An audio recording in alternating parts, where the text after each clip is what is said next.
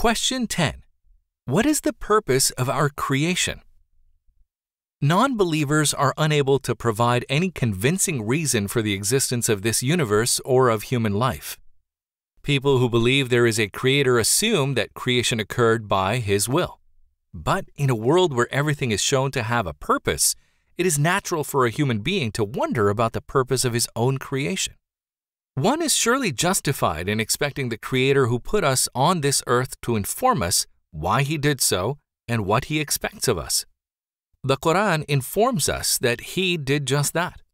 It says, God created us for a test here on earth, conveying His words أفحسبتم أنما خلقناكم عبثا وأنكم إلينا لا ترجعون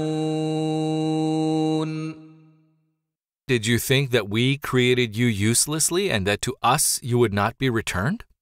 Chapter 23, verse 115 a non believer might decide that the objective of his life will be to collect wealth, obtain position, or pursue pleasure to the greatest extent possible. But none of this will benefit him in the long run. According to his final scripture, God created man to test him with certain responsibilities. He did not intend life on this earth to necessarily be comfortable or satisfying, but merely a trial of limited duration, the punishment and rewards of which will be due in the hereafter.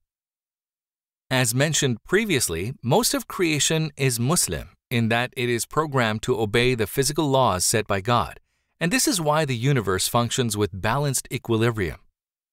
Man, however, was given a free will and the ability to either obey or disobey, but God will not allow his universal balance to be upset indefinitely by defiant, corrupt, and sinful people, so he only grants human beings a measure of freedom in a temporary world.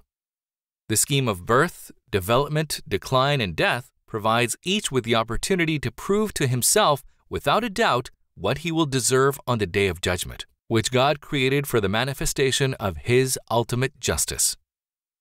This life is very meaningful and purposeful to the believing Muslim because he realizes that it will determine his outcome and permanent position in the next life. He lives to earn the approval of his Creator in preparation for the final return to him.